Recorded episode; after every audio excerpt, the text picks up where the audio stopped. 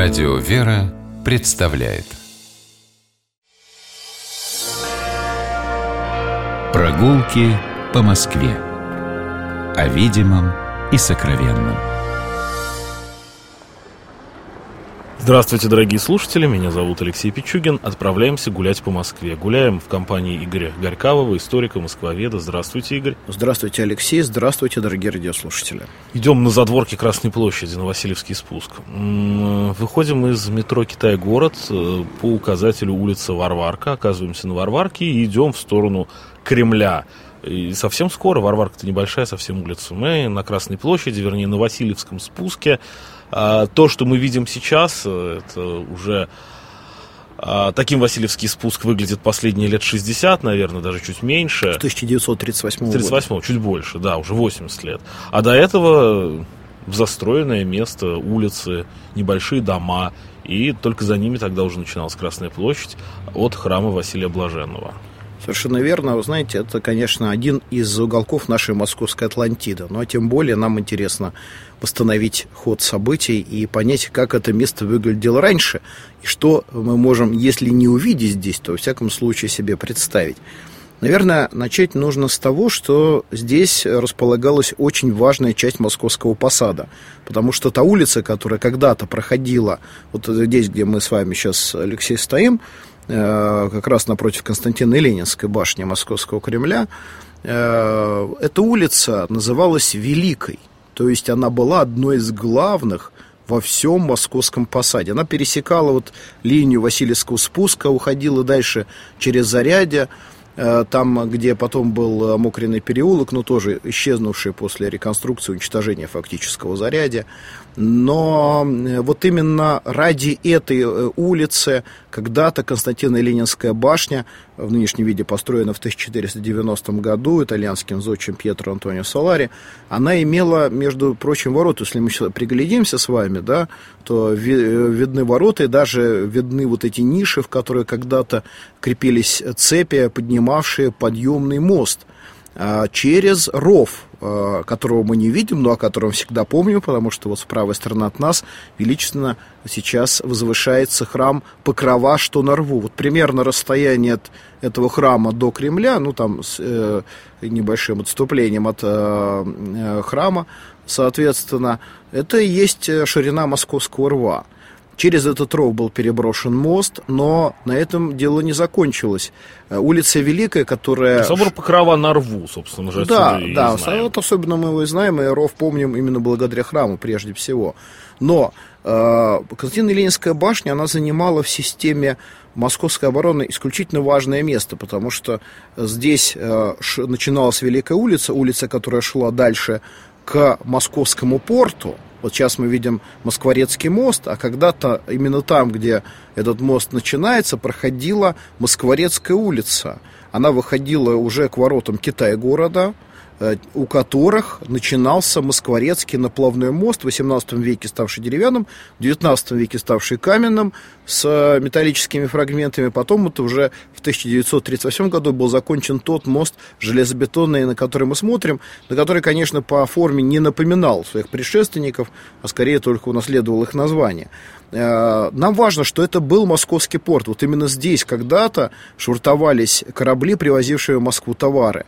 Отсюда и значение улицы, отсюда и значение этой башни. Вот обратите внимание на, скажем, а, я вам хочу сейчас показать репродукцию Кремлинграда, части плана Москвы 17 века. Вот посмотрите, именно Константина Ленинская башня, она имеет дополнительное укрепление, двойную стрельницу, единственная башня Московского Кремля. Э, то есть одна стрельница, это вот такой выступ, мы его сейчас, кстати, можем видеть рядом с нами на Спасской башне, да. Но вот представьте себе, что у Спасской башни одна э, стрельница выступает, а у Константина и Ленинской башни выступало две стрельницы. Очень интересная репродукция. И наши спутники тоже могут ее посмотреть, конечно, э, в интернете. Это Аполлинарий Михайлович Васнецов, картина Константина и Ленинские ворота Московского застенка.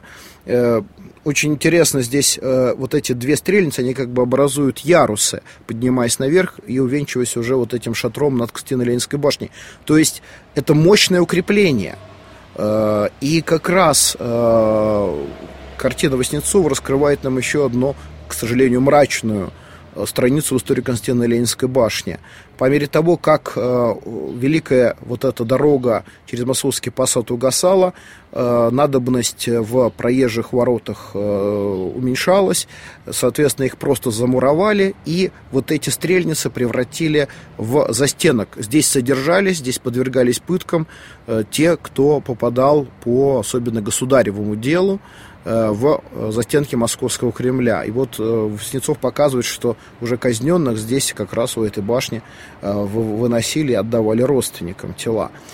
Но не все было так мрачно. Конечно, в этой части заряде было несколько храмов.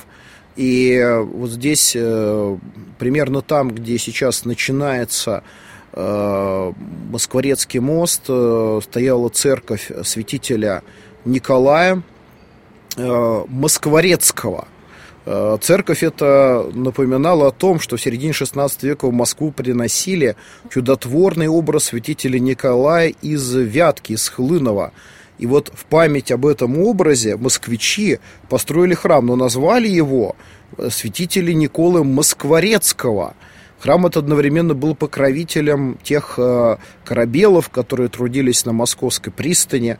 Э, конечно, с ним были связаны и путешествия, которые начинали московские купцы по рекам в дальние страны. Еще чуть дальше стояла небольшая церковь э, Спаса Смоленского, к сожалению, исчезнувшая до начала XIX века, мы не знаем очень мало.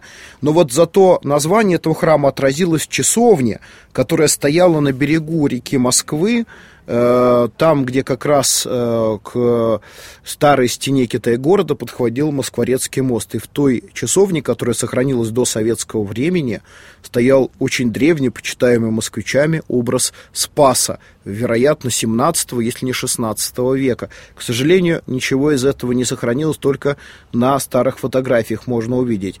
Ну а что касается самой жизни вот этой части э, Москвы, этой части Великого Посада, то здесь, конечно, прежде всего люди занимались торговлей. Мы с вами знаем сверху верхние торговые ряды, да, средние торговые ряды, но возникает естественный вопрос, а где же нижние торговые ряды? Э, вот. Нижние торговые ряды, теперь Москворецкий мост. Фактически, да. Фактически вот эти лавки, которые продолжались вниз э, и спускались здесь э, к набережной реки Москвы, они образовывали собой нижние торговые ряды. Здесь товары были уже самые непритязательные. Надо сказать, что рельеф местности тоже был непростой для э, расположения лавок. Э, здесь э, вот рядом с Покровским собором располагались масляные ряды, яблочные ряды, а дальше в самом низу вот этих разных-разных рядов, ближе уже к воде, размещался живо-рыбный ряд. Живо-рыбный ряд. Ну, за рыбой там далеко ходить не надо было. Не надо было, ее, конечно, привозили. Наверное, все-таки в Москве вряд ли можно ее много было выловить, но, тем не менее, она действительно содержалась в садках, которые наполнялись водой из Москва-реки. И вот интересно, что на фотографиях начала 20 века, где, конечно, уже нету ни живорыбного ряда, ни этих рядов как таковых практически не осталось, но там, на месте старого живорыбного ряда, находился живорыбный трактир. Угу. Вот, надо предполагать, что место, где можно было покушать свежую рыбу. Так что преемственность между древней Москвой и старой Москвой, она, конечно, наблюдалась. Но еще э, хотел бы сказать, что э, вся эта местность, она ведь на самом деле до революции называлась совсем не так, как мы ее называем теперь. Васильевского спуска до 1995 года не существовало. Это как? А вот так. Я и до 95-го года его помню. Э, спуска не было, такого названия э, географического не было. Но в народе же был, я, по-моему, еще с начала 90 Это было продолжение Красной площади. Ну, Васильевский спуск. Я не помню, когда я в первый раз слышал это ну, Возможно, что существовало название, но вот э, документально, во всяком случае, эта часть э, Красной площади стала называться Васильевским спуском в 1995 году. А вот до революции здесь была Васильевская площадь. И Васильевская площадь это возникла вам э, после реконструкции Москвы после Великого пожара 1812 года, когда Осип Иванович Баве э, предложил засыпать московский ров, и э, на месте засыпанного рва был сделан удобный спуск прямо от Красной площади вниз к набережной реки Москвы, тем более, что стены Китайгородской стены там уже были в основном разобраны. Но этот спуск, вот он примерно соответствовал ширине э, расстоянию от Кремлевской Спасской башни до э, Покровского собора, и вот, вот так вот аккуратно спускался. А прямо за Покровским собором находился целый квартал домов, да. домов э, одним из примечательных зданий – в ряду которых находилась так называемая Мининская гостиница, на первом этаже которой размещался ямщицкий приказ. Э, недавно прочитал вещь, которая меня удивила, что он э, действовал как таковой до 1917 года.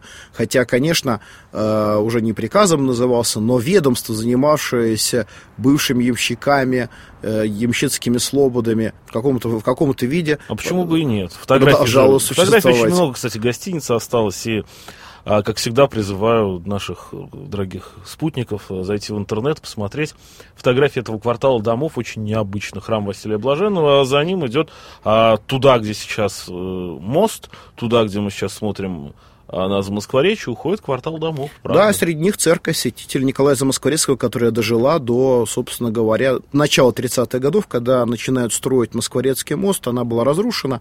Э, к сожалению, как и все остальные здания. И вот возникает тогда эта пустая площадка, и вы знаете, наверное, символом вот этого запустения, которое образовалось здесь э, благодаря э, революционным изменениям 30-х годов, стал на самом деле 1987 год, кажется, полет Матиаса Руста. А, Шереметьево-3. Да, вот, э, понимаете, вот на том месте, где когда стали эти дома, приземлился немецкий летчик-авантюрист. Помните, еще был анекдот тогда, что у фонтана возле Большого театра выставили охрану. А зачем? Военизированную. А зачем? Ожидают всплытия подводной лодки.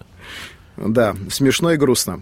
Но, тем не менее, память, э, она как-то нам помогает. Э, даже Васильевский спуск наполнить образами и воспоминаниями о прошлом. Я назвал Васильевский спуск задворками Красной площади, хотя, в общем, на самом деле теперь официально это еще одна Московская площадь, в которую Красная переходит. С Игорем Горьковым, историком и москвоведом, мы гуляли в этом месте, в самом центре Москвы, по Васильевскому спуску. Я Алексей Пичугин. Прощаемся с вами, до новых встреч. Любите Москву, гуляйте по ней, будьте здоровы. Всего доброго. Прогулки по Москве. О видимом и сокровенном.